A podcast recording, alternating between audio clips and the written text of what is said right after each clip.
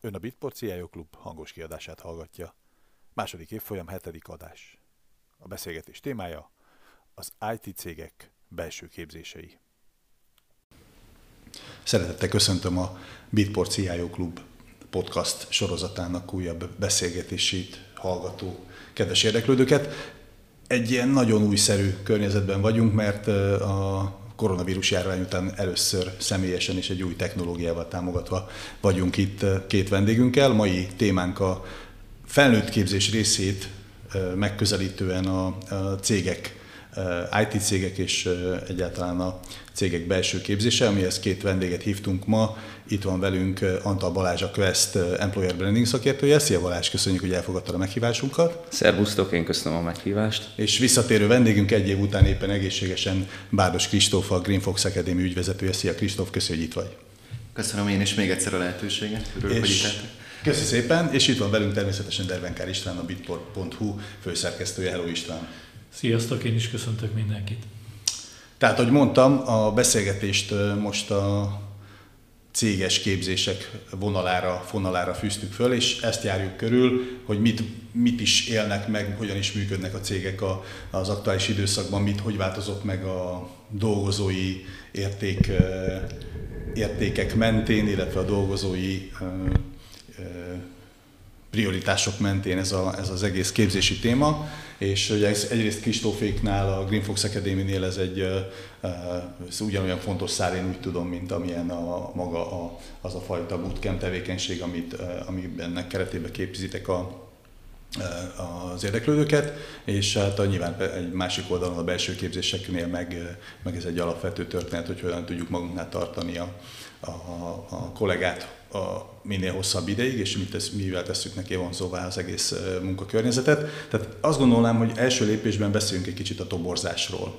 Mik azok a skillek, amiket ma a fejlesztő cégek keresnek, és ezt, ha megengedett Balázs, akkor a külső szakértő felé fordulok, és, és Kristófot kérdezném a tapasztalatáról, hogy mit mond, és utána hozzád fogunk Rendben, Jó, köszönöm. Hát mi ugye első uh, körben juniorokkal foglalkozunk, és pont ezért egy kicsit speciális a helyzetünk. Tehát kevésbé az a konkrét uh, hard skill, hogy most milyen backend vagy frontend programozási nyelvet vagy keretrendszert ismer, nem ez határozza meg elsősorban valakinek a munkaerőpiaci értékét vagy lehetőségeit. Uh, amik nagyon fontosak, azok a soft skillek uh, egyrésztről, amit le lehet, sokféleképpen meg lehet fogalmazni, de mennyire jól tud együtt dolgozni csapatban, mennyire képes arra, hogy gyorsan be tudjon integrálódni a szervezetbe. Ami szerintem a legfontosabb, az a tanulási képesség és sebesség. Mennyire tud valaki folyamatosan komfortzónán kívül lenni, és milyen meredek a tanulási görbéje. Hogyha valaki egy juniort fölvesz, az általában nem az aktuális tudásáért történik meg, hanem a benne rejlő potenciálért. Hogyha valaki látszik, hogy ügyes, és nagyon-nagyon sokat, nagyon gyorsan tud tanulni, akkor elhiszi az adott cég, hogy már fél egy év múlva már tud olyan értéket teremteni, ami, amiért megéri befektetni ebbe a juniorba. Hogyha valaki ügyes, de nem látszik rajta ez a tanulás iránti oldhatatlan vágy, akkor látszik, hogy hát meg tud oldani mai feladatokat, de lehet, hogy egy-két évet is be kell fektetni, amíg eljut arra a szintre, hogy megérje őt fölvenni. Tehát én azt gondolom, hogy a tanulási képesség, és hogy ezt mennyire tudja valaki bemutatni, az mutatja meg leginkább, hogy mennyire érdemes valakit fölvenni. Talán ez lett most a legértékesebb skill. Uh-huh. Oké, okay, értem. Hogy látszik ez belülről? Hogy látod, Balázs? Hát egész jól lefedi, uh, amit, amit előbb említettél. Én három fő dolgot uh, gondoltam errehez hozzátenni. Az egyik a gyors alkalmazkodás, a másik a csapatmunka, és a harmadik pedig a belső motiváció. Ugye itt már elhangzottak ezek részben a gyors alkalmazkodás, ami az egyik legfontosabb szerintem. Jelenleg van nagyon sok fejlesztés, fúzió, innováció, felgyorsultak a folyamatok, és gazdasági átalakulás történt, pandémia történt tavaly, tehát iszonyat turbulens folyamatok vannak, és, és emiatt mind cégen belül, mind, mind azon kívül az adott élethelyzethez szükséges, hogy alaptálódjon az ember. Tehát fejlesztő cégek esetén, akár kis cégről, akár gigamultiról beszélünk, nem nagyon van már jelen az az egyszemélyes harcos típus, hanem igazából csapatba kell dolgozni. Minél komplexebbek a problémák, annál inkább ez komplex csapatot kíván, és nem elég, hogy van egy, van egy jó csapat, ezt, ezt aktívan kell tartani, és ez egy támogató vezetés szükséges. Amihez rugalmas munkakörülmények szükségesek, jó ötletek, hogy azokból a legjobb megoldások szülessenek. És a harmadik a, a belső motiváció, amit mondjuk így a tanulási képességhez kapcsolódnék, amit említettél. Motiváció az nagyon-nagyon szorosan összefügg ezzel. Tehát, hogyha van egy erős belső motivációja, akkor hatványozottabban jobban tud tanulni, én úgy gondolom. Az illető is ezt, és ezt mi is tapasztaljuk ennek az összefüggését. Vannak jó szakemberek, akik megmaradnak egy bizonyos ponton, mert elégnek érzik azt a tudást, de szerintem pont az IT az, ahol ez kevésbé jellemző. És az új technológiák felszedéséhez szükséges tudás mélyebb adaptációjához nem elég a, a külső motiváció, hanem, hanem az előbb említett belső is szükséges, és nálunk például a nyílt forráskódú szoftverek kapcsolódnak ehhez aktívan, mert van egy Syslog nevű termékünk, ami egy nyílt, nyílt forráskódú naplózó szoftver, és olyan kollégák dolgoznak ezen, akik kizárólag open source területről jönnek, és nekik már egy community, egy technológia iránt van egy nagyon erős elköteleződésük, és látjuk is a, a csapatnak a, az összetettségén, a csapat együtt gondolkodásának és a működésének a, az, az erős hatékonyságán, hogy, hogy nagyon fontos, hogyha van egy ilyen, egy ilyen közös motivációjuk. Bocsánat, de itt a Kristóf a junioroknak a úgymond beszoktatására, illetve hát a, a produktivitás szintig való eljutására egy elég komoly időtávot mondott. Egy évet, akár két évet. Ez mennyire reális szerinted, mármint gyakorlati tapasztalataid alapján? Abszolút reális. Tehát, hogyha megnézzük nálunk a gyakornoki programot, ami, ami úgy kezdődik, hogy minimum fél évet kérünk, hogy valaki gyakornokként. Most tudom, hogy juniorra kérdeztél rá, de hogyha azt vesszük, hogy akár egy gyakornokot is nevezhetünk juniornak, akkor amikor elkezd nálunk dolgozni, fél évet minimum kérünk, hogy legyen. Nálunk van, amikor akár egy-másfél év is lesz, és döntő többségében amúgy, tehát hogy ez kb. a 75%-a a gyakornokoknak, akiket át is veszünk teljes munkaidős állományba, ő nekik már van, hogy egy másfél évet eltöltenek gyakornokként, amire átkerülnek junior, van, hogy normál pozícióba, mert olyanra is már volt példa, de tehát, hogyha valaki mondjuk így nulláról indul, akár kódkemből, akár felsőoktatási intézményből, akkor, akkor én úgy gondolom, hogy ez a, ez a szám ez teljesen reális. Ez, ez, ez, ez a szám azért egy nehéz kérdés, mert nagyon-nagyon-nagyon sok mindentől függ. Milyen komplexitású, mekkora termékre kerül rá valaki, és milyen típusú feladatokat várnak el tőle.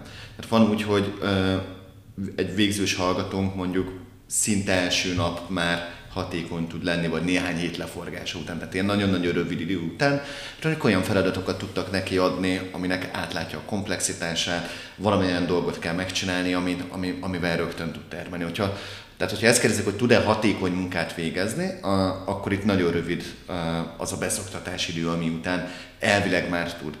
A gyakorlat azt mutatja, hogy cégtől és projektől függ, hogy mondjuk egy 5 vagy 10 éves, akár legacy kóderemekkel tarkított nagy monolitikus rendszerbe kell valamit megoldania, ahova még egy profi fejlesztőnek is mondjuk fél egy év a, a beszokás ideje, amíg egyáltalán megismeri az egész terméknek a komplexitását, vagy pedig egy egyszerűbb dologhoz kell kontributálnia. Tehát nagyon sokszor az üzleti domintudás az, és annak a megszerzése, és a programozási skillset, ami gátat szabadnak, hogy valaki milyen gyorsan tud hatékony lenni. Junior feladatokat mindenhol lehet találni, a kérdés az, hogy mekkora rendszerbe kell elkezdeni dolgozni. Pontosan, pontosan, és ez abszolút rá tudok kapcsolódni, még kiegészítve az előző gondolatmenetemet. Azt szoktuk mondani, hogy annyira szélesztekben dolgozunk, a scripttől a kernelig, hogy van saját olyan operációs rendszerünk, amit, amit mondjuk egy Linux disztribúció, amit, amit mi fejlesztünk, egyik fejlesztünk azt mondta, hogy ő még nem látott olyat Magyarországon, hogy, hogy egy cég saját termékhez ilyen struktúrájú saját operációs rendszert alkosson, és ez a, ez a komplexitás miatt, ez a minimum fél év például a gyakornokoknál, amit elvárunk, ez azért van, mert hamarabb nem is tud beletanulni Tehát uh, ahhoz, hogy, hogy tényleg olyan, olyan szintű produktivitást hozzon, amit mi kérünk is, meg amihez meg is adjuk a, a, a tanulási lehetőséget, uh, hamarabb a tapasztalataink szerint nem is szedhető föl, még hogyha valaki szuper képességekkel rendelkezik, akkor is azért megvan ennek így a, a, az ideje, a, az elvárt ideje. Tök jó megágyaztatok a következő témáknak, mert ugye amire átkanyarodnánk, ez egyrészt az, hogy mi a kínálat ugye a munkaerőpiacon, tehát hogy mennyire találod meg ezt a, ezt a ö, tanulási képességet, illetve hogy például egy ilyen komplex ö, fejlődési ö, környezet, mint amilyen a tiétek is, ö, Balázs, vagy egyáltalán ezt ugye általánosságban a kínálatból megközelítve, hogy ö, mekkora, mennyire fontos része ez a, az egész álláskeresésnek, illetve az értékajánlatnak, hogyha ezt a kettőt így egyszerre fölteltem, mert azt gondolom, hogy ez mind a kettő ugyanahoz kapcsolódik, és nem tudom, akkor Kristóf, akkor nyissunk megint felület, hogy, hogy egyrészt akkor, hogy mennyire van jelen az érdeklődők körénél ez a, ez a szakmai fejlődésre való nyitottság, és hogy mennyire fontos egy döntés, egy választási döntésnél ez a részükről. Tipikusan álláskeresői oldalról. Így van. Ja, ja. Hát mi ugye azokkal az emberekkel találkozunk, akiknek a, a fejlődési potenciálja az nagyon nagy, mert egy olyan kiválasztási módszertan szerint választjuk őket, amivel pont ezt próbáljuk meg felmérni. Tehát a kognitív készségeiket, a soft skill és az angol tudás mellett a, ez, a, a, ez nagyon jó, hogy mondtad, ugye a belső motiváció mennyire adott náluk. Tehát mi elsősorban ezekkel az emberekkel találkozunk, Úgyhogy én azt gondolom, hogy ez, ez, ez egy nagyon fontos dolog, hogy ez meglegyen. Ez egyébként fejleszthető, tehát hogyha valakinek van először egy ötlete, hogy szeretne ebbe az irányba menni, de ez még csak egy ilyen vágyott állapot, akkor valószínűleg nem annyira fog sikerülni. Hogyha hajlandó áldozni érte, feláldozni valamit, akkor van rá esély, hogy, hogy valaki végig tudjon menni ezen az úton. Világos. Megengedett, hogy kicsit mélyebbre ássak a ti módszertanatokból, hogy mekkora merítésből találjátok meg ezeket az embereket. Most nem tudom, nem kell pontos töredék, tört számot Körülbelül az ötszörös túljelentkezés. Ötszörös túl, aha, tehát azért, azért ilyen szempontból az erős méret. Igen, ez változik kurzus típustól is, meg, meg van egy bizonyos szezonalitása is, hogy mikor jelentkeznek többen, de azt mondom, hogy, hogy átlagosan egy ilyen ötszörös. Világos. Akkor, akkor mehetünk is abba az irányba, hogy ez, a, ez az employer branding vonal, ez milyen kapcsolatban van a, az egész képzéssel, tehát hogy mekkora az átfedés, és hogy mennyire jellemző az, hogy most már mondjuk a munkavállalók vagy egy munkájkereső tudja értékelni tudatosan azt, hogy, azt, hogy azért megy egy céghez, mert annak van egy, van egy ilyen típusú tevékenysége, és hogy ti például, ha már itt ebbe beletörtünk ebbe uh-huh. a dologba, Kristóf, eh, hol, hogy tapasztaljátok meg azt, hogy, hogy a, egy adott megbízónál vagy munkahelynél ez eh, a pályázónál fontos döntés, akár egy juniornál?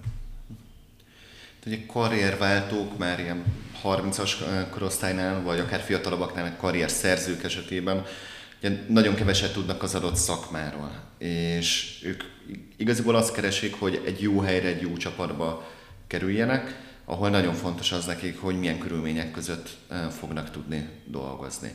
Úgyhogy az employer branding rájuk szerintem az átlagos programozókhoz képest nagyobb hatással van, mert most ez a direkt kliséket fogok pufogtatni, de hogy ez a van csocsó asztal, ez egy senior fejlesztőnél, és az, az, az nem fog annyira számítani. Az, hogy vannak ennél mélyebb uh, dolgok, az lehet, hogy elgondolkozik. Mennyire áll közel az ő személyes motivációjához, tud-e valamit visszaadni a tudásából más uh, irányba, tudja a programozáson kívül hasznosnak érezni el. És egy, egy pályakezdő vagy egy pályaváltó esetében ez viszont hatványozottan fontos. Nekik ugye két dolog számít, hogy mennyire fog tudni majd fejlődni az adott területen, milyen támogatást kap, egyedül hagyják el, vagy van-e arra külön a stratégiája a cégnek, erőforrás, és most nem csak pénzre gondolok, hogy legyen tréningbüdzsé, hanem hogy vannak olyan belső szervezésű body programok például, amiben tud valakihez fordulni a kérdéseivel, vannak-e cégmérettől függ hogy vannak-e olyan belső meetup sorozatok, stb., amiből ő majd tud tanulni, tehát ez nagyon fontos. A másik része pedig az, hogy milyen kultúrájú céghez kerül ahol elhiszi azt, hogy tolerálják az ő pályakezdését vagy pályaváltását, és, és megkapja azt a támogatást, hogy merjen hibázni, merjen új dolgokat kipróbálni, erre bátorítást kapjon. Tehát ilyen szempontból szerintem fokozottan fontos nekik. Sőt, vannak olyan cégek, akik már egészen odáig lemennek a, a, a Green Fox típusú cégeknél, hogy már közös programot indítunk velük. Tehát nem az oktatás végén lesz egy lehetősége a hallgatónak, hogy megismerkedjen az aktuális cégekkel, akik szeretnének felvenni embereket, hanem hogy van egy nagy cég, most direkt nem fogok cégnevet mondani, de hogy van egy specifikus eh, platform, eh, amivel dolgoznak, és már úgy is hirdetjük meg a képzés, hogy te úgy jelentkezz hozzánk erre a képzésre, hogy majd ezzel a céggel, ezen a platformon fogsz tudni dolgozni. És ezáltal nagyon-nagyon jó pontossággal be lehet lőni azokat az embereket, akik tényleg nagyon motiváltak és szeretnének abba a környezetben azon a platformon dolgozni. Tehát ez, ez kezd ez az employer branding szerintem egyre inkább lenyúlni az oktatásba, és már onnan felszívni a legjobb embereket. Így van, így van. Van is egy olyan kutatás, hoztam egy pár kutatási adatot, amivel ezt így alá tudom támasztani. Később fogok majd ezekről beszélni, de az egyikben pont ez a, a kulcs központi mondat, hogy a pandémia alatt a karrierképzés, tanulási lehetőségek lettek az employer brandingben a legütősebb, legerősebb értékajánlatok. És hozzáteszem nálunk is amúgy ez a, ez a tapasztalat, hogy ez egy olyan klasszikus, ami, ami szerintem alapvetően soha nem fog kimenni a divatból, ez nálunk sem ment ki. Ugye mi korábban minket Balabitnek hívtak, még 2000-ben alapították a céget, és 2018 év elején vásárolta meg a Quest, tehát gyakorlatilag három főből fölépült egy 240 fős több külföldi lokációjú cég, ami maga után vonta azt, hogy, hogy folyamatosan tanulni kellett. Ugye mi egy szoftverfejlesztő cég vagyunk, cég voltunk, de emellett más területen is jelen kellett, hogy legyen, és jelen is volt a fejlődésre való igény. Ez a bizonyos EVP, vagy Employee Value Proposition, hogyha kibontom így az Employer Brandingben, nálunk több helyen is központi szerepet kap a, a tanulás fejlődési lehetőség. Előbb említetted Kristóf a Buddy programot, nálunk ezt mentor programnak hívják, amivel, amiben mi kiemelkedőek vagyunk, és, és, és én személyesen is amúgy ezt egy nagyon fontos dolognak tartom, mert, mert szerintem amúgy a szakmai fejlődéshez nagyon komolyan kapcsolódik a vezetővel való vezetővel való kapcsolat és annak a miensége. És, és a mentorprogram az pont egy ilyen. Tehát, hogy akár most külön választjuk, hogy people manager, szakmai vezető, de hogy, hogy mindenképpen nagyon fontos, hogy az meglegyen egy olyan ember, aki végigkíséri a te tanulásodat. Akár elküld egy tréningre, akár ő maga mutatja meg, de hogy jelen legyen. Oké, okay, köszönöm, ez, ez egy teljesen jó áttekintés volt. A hazai, vagy most már Kristóf, ugye ti is léptetek, illetve Balázs nátok is jellemző, hogy a, ezt a kontextust is vizsgáljuk meg, hogy a magyar és a nemzetközi viszonylatban ez a dimenzió, ez mennyire fontos szerepet játszik, hogy akkor szakmai továbbképzés és, és ez a mentorálás és minden olyan, ami, ami a szakmai épülést segíti elő, hogy, hogy ez mekkora, mennyire, mennyire fajsúlyos egy, egy döntésnél. Hát a juniorok esetében ez, ez, ez gyakorlatilag a legfontosabb.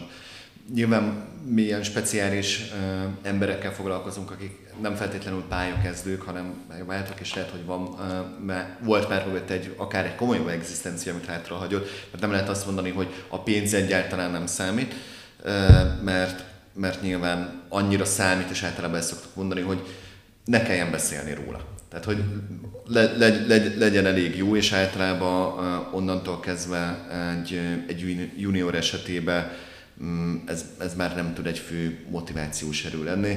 Uh, ellenben az, hogy ha ő egy-két évet, három évet, négy évet eltölt ennél a cégnél, akkor egyrészt mit tud az önéletrajzába írni, másrészt mi lesz az a tényleges tudás szint, amit, amit itt el tud érni. Ha például azt egy cégnél az a stratégia, hogy vegyünk fel juniorokat, és adjunk nekik oda olyan feladatokat, ha éppen nincsen projekt, hogy Excel táblából Excel tábla más, táblába másolgassanak, akkor valószínűleg ez egy hosszú távon nem lesz egy kifizetődő stratégia. Ugyanakkor azt is gondolom, hogy most egy hónapig vagy két hónapig ezt kell csinálni két projekt között, akkor meg nem szabad, hogy lehessen egy junior újjáról a gyűrű, hogy ezt nem hajlandó megcsinálni, mert hogy ő programozó. Tehát így, így fontos ebben megtalálni az arányokat, hogy olyan dolgokat is meg kell csinálni, amihez akkor éppen nincsen kedvünk, de fontos, hogy legyen egy stratégiája a cégnek arra, hogy mindig legyen olyan feladat, amiből azt érzi az ott dolgozó programozó, hogy ez többről szól, mint hogy éppen egy tasklistát a Jira-ba vagy bármelyik rendszerbe kipipáljon, ez egy kicsit arról is szól, hogy ő valami új dolgot ki tud próbálni. És hogyha ezt csapatba tudják csinálni, és nem egy, na most éppen péntek délután azt csinálsz, amit akarsz típusú kezdeményezés van, hanem mondjuk hárman, négyen összeállnak. Nem, tehát nem is kell nagy számokra gondolni, ami, ami akár lehetően szerveződő, akkor ott általában az egy nagyon nagy motivációs szintet tud adni, főleg, hogyha mondjuk egy-két olyan szenior is bekapcsolódik ebbe, mint akiket említettél az előbb, hogy nem nem csak úgy szenior, hogy öt éve programozik, hanem úgy, hogy látott már olyan rendszereket, meg olyan megoldásokat, amiből, amiből nagyon-nagyon sokat lehet tanulni. Tehát, hogyha ilyen kis önszerveződő csapatok összeállnak például, és erre a, a cég keretet ad, teret ad, és támogatja, az például egy, egy, egy nagyon-nagyon jó kezdeti lépés annak, akinek még nincs ilyen stratégiája. Világos, oké, okay, köszi. Balázs, a te tapasztalatod, vagy te hogy látod itt ezt egy, egy ilyen nagy, nagy nemzetközi cég oldaláról? Meg tudnád ismételni a kérdést, mert hogy, a, hogy az eredeti kérdés. Persze, persze, az eredeti kérdés az az volt, hogy, hogy egy magyar nemzetközi kontextusban, vagy magyar piac, nemzetközi piac kontextusban a, az álláskeresőknél mennyire fontos szerepe van annak, hogy, hogy, hogy ez a képzés, karrierút, lehetőség a cégnél, ez mennyire konkrét, hogy rajzolódik igen, ki? Igen. Alapvetően, amit mondták Kristóf, hogy, hogy a junioroknál el kell viselni azt, hogyha mondjuk adott esetben éppen egy kicsit uborka szezon van. Ilyen szempontból mi egy szerencsésebb helyzetben vagyunk, hogy saját termékeket fejlesztünk, nem, nem third party cégként működünk, hanem saját IT security termékeket fejlesztünk, és ebből kifolyólag kadenszekbe dolgozunk, sprintekbe dolgozunk, tehát ebből kifolyólag ilyen úgymond uborka szezon nincsen. Megvan az az autonomitásunk, hogy nem, nem nincs mögöttünk egy, egy erős nyomás, egy külső ügyfél részéről, hogy azt nagyon sürgős határidőn belül valamit le kell fejleszteni. Sok esetben mi határozzuk meg a termékirányokat, így, így ez sokkal jobban el van osztva, sokkal egyenletesebb. Külső és magyar szempontból szerintem mindkét piacon erősen befolyásolt e, a tanulási a tanulásnak az értékajánlata. A különbség talán annyi lehet, hogy ezt külföldön sokkal inkább alapnak veszik, mint belföldön ezt, ezt, ezt egy bónusznak, ezt olyan szempontból bónusznak, hogy ez egyfajta extra jutatási elem, még nem uh, magyar, nem, hogy mondtam, tehát külföldön ezt alapnak veszik, Magyarországon pedig, uh, Magyarországon pedig inkább jutatásnak egy ilyen extra elemként uh, értelmezik, és az a tendencia, hogyha a munkavállalók szabadon felhasználható budgetet kapnak arra, hogy, hogy azt képzésre költsék, azt meg tudják beszélni a vezetőjükkel, meg tudják beszélni a csapattal, nálunk van personal learning plan, knowledge map, amivel össze, összehangolják ezeknek a képzési pénzeknek az elköltését, hogy pontosan mire, akkor egy sokkal szabadabb és egy sokkal precízebb módon tudják elkölteni. Ilyen előnye van külföldön, ez a tapasztalatom szerint megbeszélgettem pont nemrég egy recruiter ismerősömmel, aki osztrák, meg német piacra is keres, és, és az a tapasztalat, hogy ezt rendszerint konstans mindig kérdezik, hogy amúgy milyen a fejlesztési lehetőség. Annyira alapnak veszik, mint a higiéniás tényezőként az alapbért, hogy van egy alapbér, van egy alapképzési rendszer, és ez a kettő erősen összekapcsolódik külföldön, mondjuk Nyugat-Európába. Világos, értem. Én ugranék a következő dimenzióra, ami már ezt a milyen képzési formákra építenek a cégek, illetve a piacon mik vannak, ezt fogjuk egy kicsit mélyebben érinteni. Itt ugye, nyilván sokfajta dolog van. Én most három fő keretre, vagy hogy milyen opcióra építenék. Ugye nyilván vannak iskolarendszerű képzési lehetőségek, vannak ugye ezek a tanfolyamok, vagy amikor egy ilyen célzott, akár egy certifikét meg, megszerzésére vonatkozó valamilyen képzés, és vannak ezek a, a community jellegűek, amiket te is mondtál, hogy ez a Kristóf, ez a mentorálás, meg a belső szerveződés, hogy, hogy ennek az arányait, most Balázs hozzád fordulok vissza, okay. hogy ezt hogy, hogy látod, vagy mennyire van például fölteszek egy kérdést, mennyire van például akár egy ilyen önállóan eltölthető, elkölthető keretből olyan, olyan szándék, hogy valaki azt mondja, hogy én nem tudom, elmegyek egy ME képzésre, vagy elmegyek egy postgrad képzésre, versus a többi opció. Világos. Konkrét arányokat nehezen fog tudni most mondani, olyanokat tudok, ami, ami inkább ilyen konkrét eset, hogy van PHD-s kollégánk, aki PHD-zik, van olyan, aki posztgraduális képzésbe vesz részt, egyéb képzési formákként ilyenekre is gondolok, mint Udemy kurzusok, CodeWar kurzusok, tehát ezek az online képzések. Kódkempekből értelemszerűen most oda nem járnak kollégák, hiszen hiszen itt már minimum junior vagy, vagy gyakornok kollégák vannak, akik felsőoktatásból jönnek, de, de gyakorlatilag az előbb elmondottak mindegyik jelen van nálunk. Világos, oké. Okay. akkor ez, és akkor az arányok azok meg inkább változóak, tehát egyediek a, a döntések. Hát ez inkább nagy, nagyon egyénfüggő. De e, tehát, hogy az a konkrét kérdésed, hogy ebből a keretből például mondjuk felsőoktatást finanszírozni, azt nem szokták. Amit inkább szoktak, azok olyan szakmai konferenciákra elmenni itthon, Craft, Crunch, Hacktivity, nem tudom, ilyeneket lehet mondani ebben a, Persze. ebben a műsorban, ami, amiken én magam szervezem a saját részvételünket employee branding céllal, és ugyanakkor segítem a kollégákat, hogy ők pedig ott legyenek, mint résztvevők, akik tudnak tanulni és a közösséggel találkozni. Ugyanis ezeknek a képzéseknek nagyon fontos, hogy ezt itt kiemeljem, hogy nem csak tanulási szerepe van, hanem közösségformáló ereje, és amikor elmegyek Craftra mondjuk, 3000 ember személyesen, és ott találkozik rengeteg mindenkivel, beszélgetnek, gondolatot, eszmét cserélnek, akkor ott, ott, ott sokkal mélyebb kapcsolatok is tudnak épülni. Ezek általában nem egy kétnapos konferenciák, névjegykártyacsere, bejelöllek LinkedIn-en, stb. Tehát van egy ilyen vetülete is. Nyilván, hogyha valaki egy egyetemi képzésre megy, ott ez ennél sokkal mélyebb, de, de az előbb említett közösségépítés egy meetupon, egy workshopon is megjelenik, szóval nálunk am, amikre költik, van, hogy ez külföldi konferencián való részvétel, akár IT Security konferencia, akár fejlesztői konferencia, na, na, nagyon változó, nehéz lenne most konkrét arányszámokat Jó, mondjak. Én azt gondolom, hogy ezek a példák is nagyon jól mutatják, hogy, hogy mire van nyitottság és milyen irányba mennek ezek a képzések. Kristóf, nálatok ez hogy tárgyasult? Most itt egész konkrétan a témakör, hogy, hogy mennyire tudtok ti külső szereplőként akár belső képzéseket elvinni, felépíteni, akár úgy, hogy egy ilyen korai kooperációs alapról indulva, tehát hogy úgy, úgy az egészet összerakva, hogy, hogy már együtt szervezitek meg egy adott céggel a dolgot, vagy úgy, hogy ti bekerültök egy, nem tudom, egy oktatási programba? Amiben a legtöbb tapasztalatunk van, az az, amikor az onboarding időszakot tudjuk lerövidíteni egy cégnél. Tipikusan, ahol egy speciális technológiával foglalkoznak, mondjuk egy, egy CRM rendszerrel, vagy valamelyik hárombetűs rövidítési ERP, stb., ahol, ahol fontos a, az üzleti doméntudás is, de az, hogy magát a rendszert azt, eh, azt megismerjék. Mert van egy olyan része, amit, amit meg tudunk mi is csinálni nagy hatékonysággal.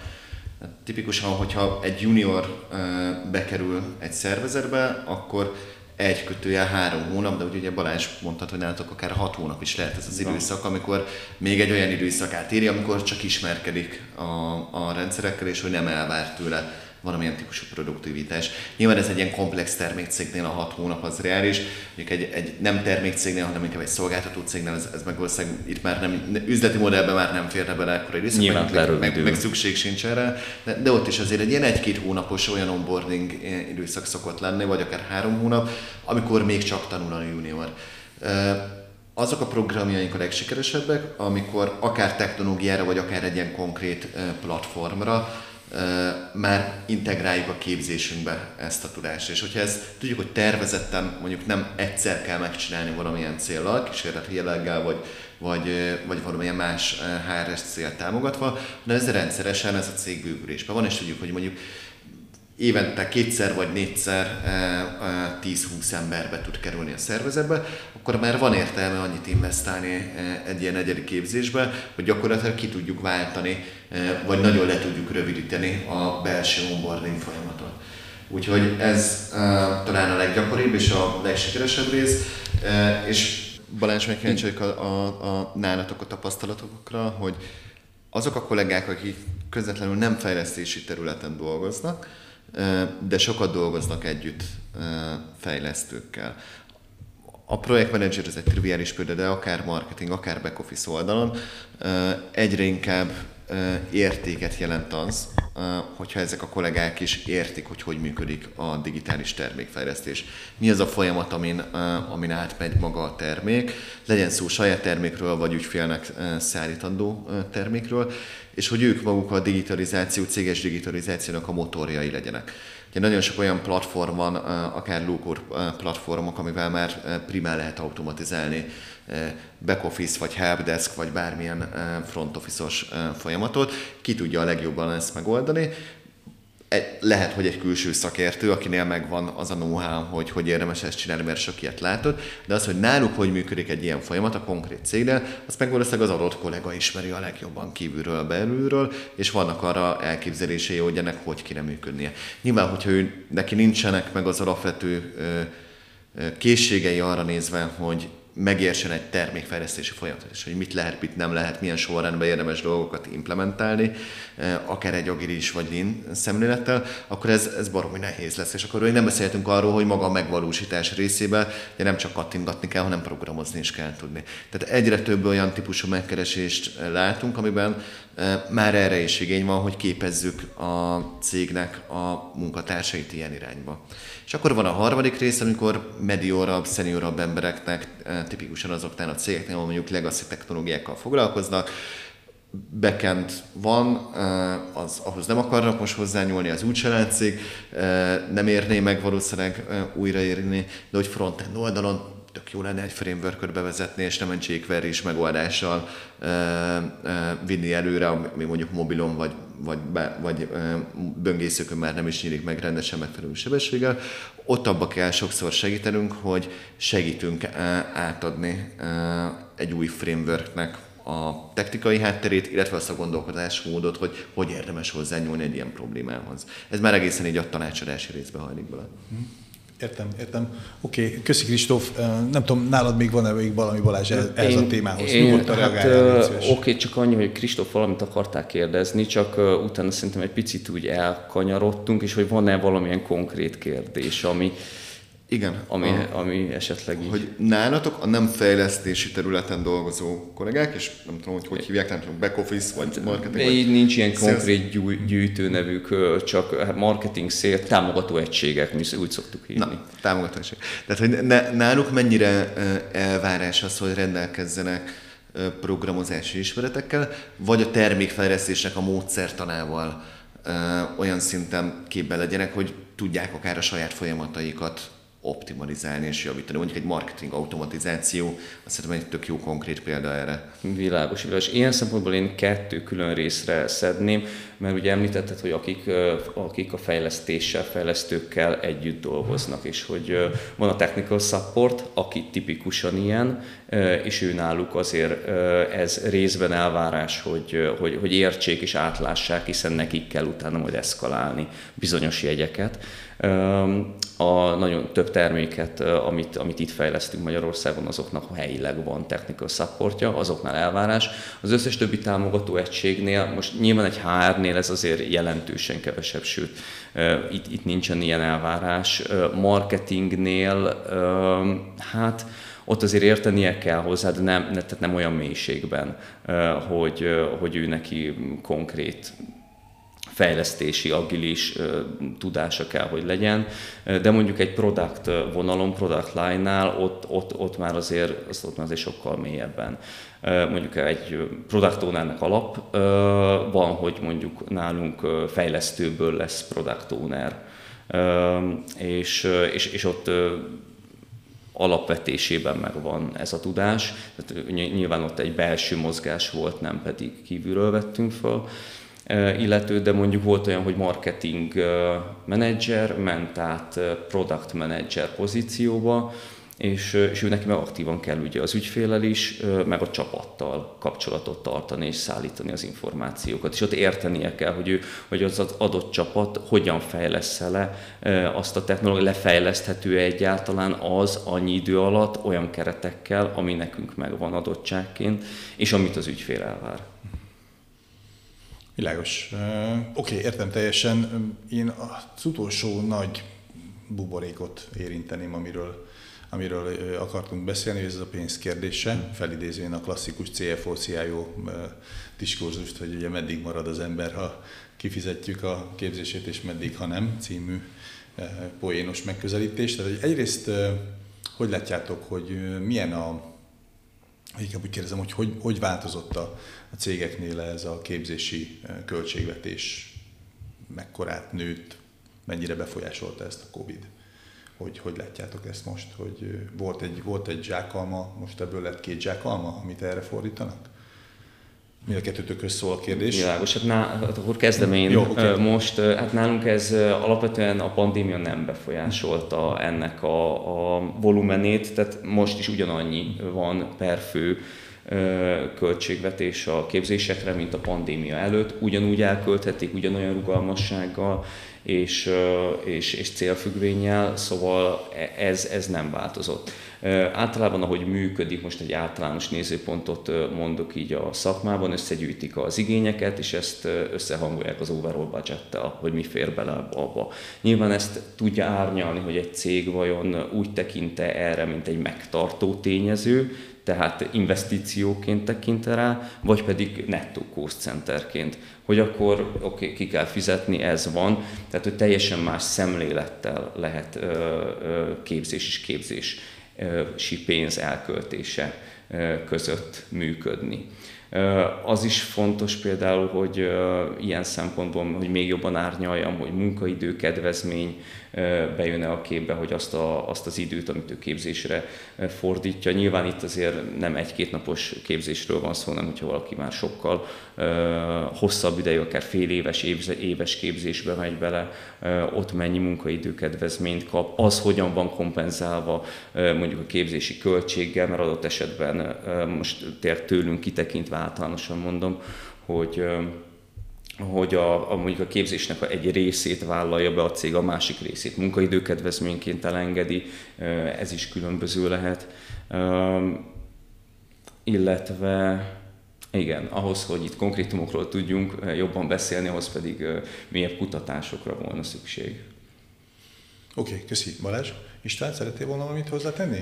E, igazából Igen. nekem csak az jutott eszembe, hogy e, akkor, amikor e, azt olvasni mindenhol, hogy mondjuk a, az emberek nagyjából másfél évente vált, váltanak munkahelyet, egy cégnek ö, megéri belefektetni mondjuk egy akár egy fél éves képzésbe is? Nagyon jó a kérdés. Alapvetően az én szemléletem az, hogy, mert ugye itt fölmerül a végén egy olyan kérdés is, hogy most kifizeti a révészt, hol, hogy, hogy éri meg jó, kinek éri meg jobban. És én úgy gondolom, hogy ez minden esetben a cégnek éri meg jobban, ha ez jó keretek között lett lefektetve. Tehát olyanra gondolok, hogy, hogy olyan szerződéssel, mondjuk tanulmányi szerződés, nálunk is van ilyen, hogy, hogy, egy, hogy kifizetjük a képzést, viszont akkor azt mondják, hogy x időt, utána még nálunk dolgozol, hogyha azt kifizetjük. És ez nem csak az IT-ra jellemző, ez bármi más cég, más, más szektorba dolgozó cégre jellemző. És oké, okay, most mondtunk egy számot, hogy másfél-két év, ez egy, ez egy nagyon általános szám, és inkább a, a Y, Z generációra jellemző, de az idősebb korosztály, mondjuk a 30-on felüli korosztály, itt már, hogy nézem, mindannyian elmúltunk, 30 évesek azért már ritkábban váltanak. Tehát ott sem mindegy, hogy mondjuk kiknél milyen arányú képzésekbe fektet a cég. És, és én, én személy szerint annak a híve vagyok, hogy képezni őket, mivel ez az egyik legerősebb elkötelező erő, hogyha azt érzi a, a munkavállaló, hogy igen, ez a cég egy, megbízik bennem, kettő, megbízik a tudásomban, és ennek még ad egy, egy, egy utánégetőt így ezzel a, ez, ezzel a képzéssel, és, és akkor én érzem azt, hogy ő, ő szeretne, szeretne velem hosszú távon dolgozni, és hogyha van egy jó kapcsolat a vezetővel, akkor, akkor én úgy gondolom, hogy az így mágnesként tudja ott tartani akár még hosszabb ideig is. Én ezeket hallom amúgy fejlesztőktől, amiket beszélgetek, akár sajátjainkkal, akár, akár konferencián lévőkkel, hogy, hogy az egyik legerősebb hívó szó a technológia, a közösség, hogy kikkel és mit tudok tanulni, és, és miket tudunk, milyen produktivitást tudunk létrehozni, és ez mennyire támogatja a kisebb környezetemet, vagy akár a világ nagyobb dolgait. Oké. Okay. Kristóf, te pont azokkal a, azokkal a speciális élemedett korúakkal is találkozol, amilyenek mi vagyunk, hogy, hogy mennyire nyitottak az emberek arra, hogy fektessenek mondjuk egy karrierváltásba, és hogy ez mennyire változott meg az elmúlt időszakban. Tehát mondjuk van-e olyan extrém példa, aki mondjuk több tanfolyamot megcsinál egymás után, tegyük föl, vagy mennyire oszlik ez meg korosztály szinten? Mm, van a, van a, a példa ilyen extrém, ez is egy valaki mondjuk több tanfolyamat uh, megcsinál, de általában, uh, mivel ezek nem elméleti tanfolyamok, hanem nagyon gyakorlatorientáltak, inkább arra készítenek fel a tanfolyamok, hogy utána valaki elkezdjen dolgozni. Tehát persze mindig van értelme újat, újat megcsinálni, de, de ezen a téren ez, ez nem ez a jellemző. Inkább az, hogy az egyik kiegészíti a másikat. Tehát egy elméleti felsőoktatás, egyetemi képzés mellett, előtt vagy után csinál meg valaki mondjuk egy ilyen gyakorlatorientált képzés. A kettőt tudja szerintem nagyon jól kiegészíteni egymást.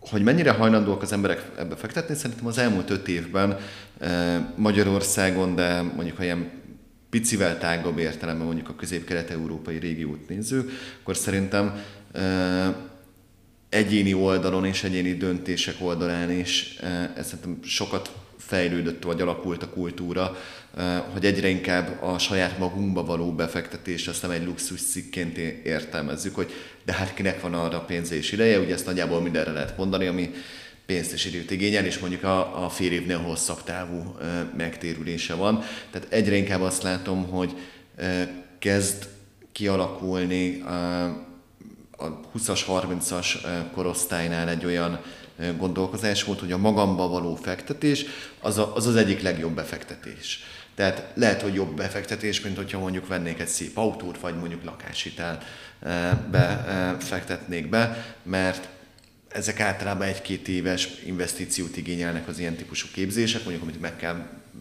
finanszírozni, mert amíg nem olyan magas a fizetése, mennyire jól alatt talál munkát, stb. stb.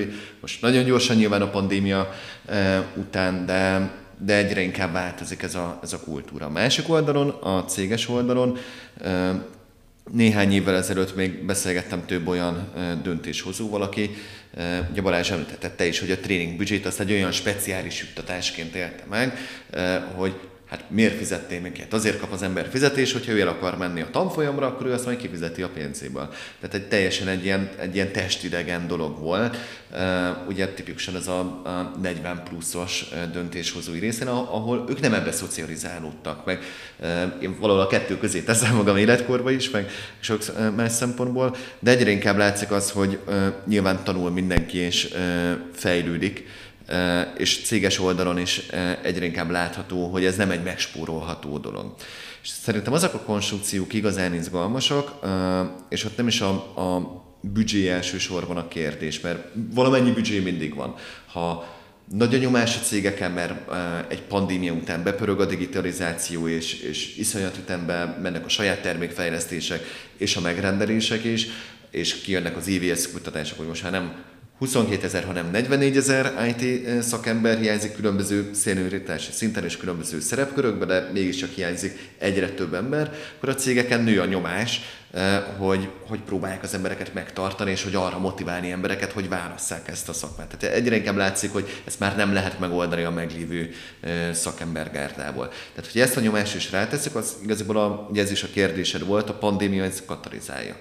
De a, az igazán érdekes dolgok szerintem azok, amikor ezt az éppen aktuálisan rendelkezésre álló büdzsét, ami most több mint egy évvel ezelőtt ilyenkor volt, vagy két évvel ezelőtt, akár felvételre vagy képzésre, amit lehet fordítani, ezt milyen pszichológia mentén osztjuk meg a cégek, az állam és a, a és ilyen hallgatóknak hívni, de az egyének között, akik, akiket képezni szeretnék. Hogyha az az elvárás, hogy valaki ezek közül a szereplők közül finanszírozza meg az egészet, akkor nem csak a közgazdaságtanilag valószínűleg nem fog jól kijönni a matek, hanem az egésznek a pszichológiája is olyan lesz, hogy egy valaki viszi a felelősséget, az anyagi felelősséget, és mindenki más gyakorlatilag utasként vesz részt ebben. Én azt látom, hogy akkor tud ez a legjobban működni, hogyha mindenki a saját részét ebbe be tudja fektetni. Egy céggel, hogyha arról beszélünk, hogy mennyibe kerül egy juniornak a felvétele a kézése, és mondunk egy összeget, akkor az, hát ez rengeteg pénz egy juniorért. Oké, okay. de hogyha ebbe beleértjük azt is, hogy mondjuk már integráljuk az ő fejlesztési módszertanár platformját, és lerövidül az ott eltöltött onboarding idő a szenioroknak az ide, hm, akkor az úgy már jobban megéri. És ha teszem azt, hogy de egyébként az ember, még a, a, a diák, ő ugyanennyit befektet a saját oktatásába, akkor úgy kezdi mindenki elhinni, hogy ez nem csak egy valakinek fontos, hogy legyenek eh, programozni, vagy bármilyen IT területhez értő emberek, hanem ez mindenkinek fontos, ezért mindenki tesz. És szerintem, hogyha ezt tudjuk katalizálni és előrevinni, eh, akkor eh, tudunk oda eljutni, hogy a pénz az nem egy forró krumpli lesz, hogy hova dobjuk, hanem így mindenki megérte, hogy ebből mindenkinek vállalnia kell. Akkor fog tudni működni. Remek. Urak, én azt gondolom, hogy egy mind a szakmabelieknek, mind pedig álláskeresőknek nagyon hasznos áttekintés volt. Nagyon szépen köszönjük, hogy elmondtátok ezeket, és, és összességében nagyon szépen köszönöm a beszélgetést nektek. Köszönjük szépen. Mi is köszönjük. Köszönöm szépen. Sziasztok. Sziasztok. Sziasztok.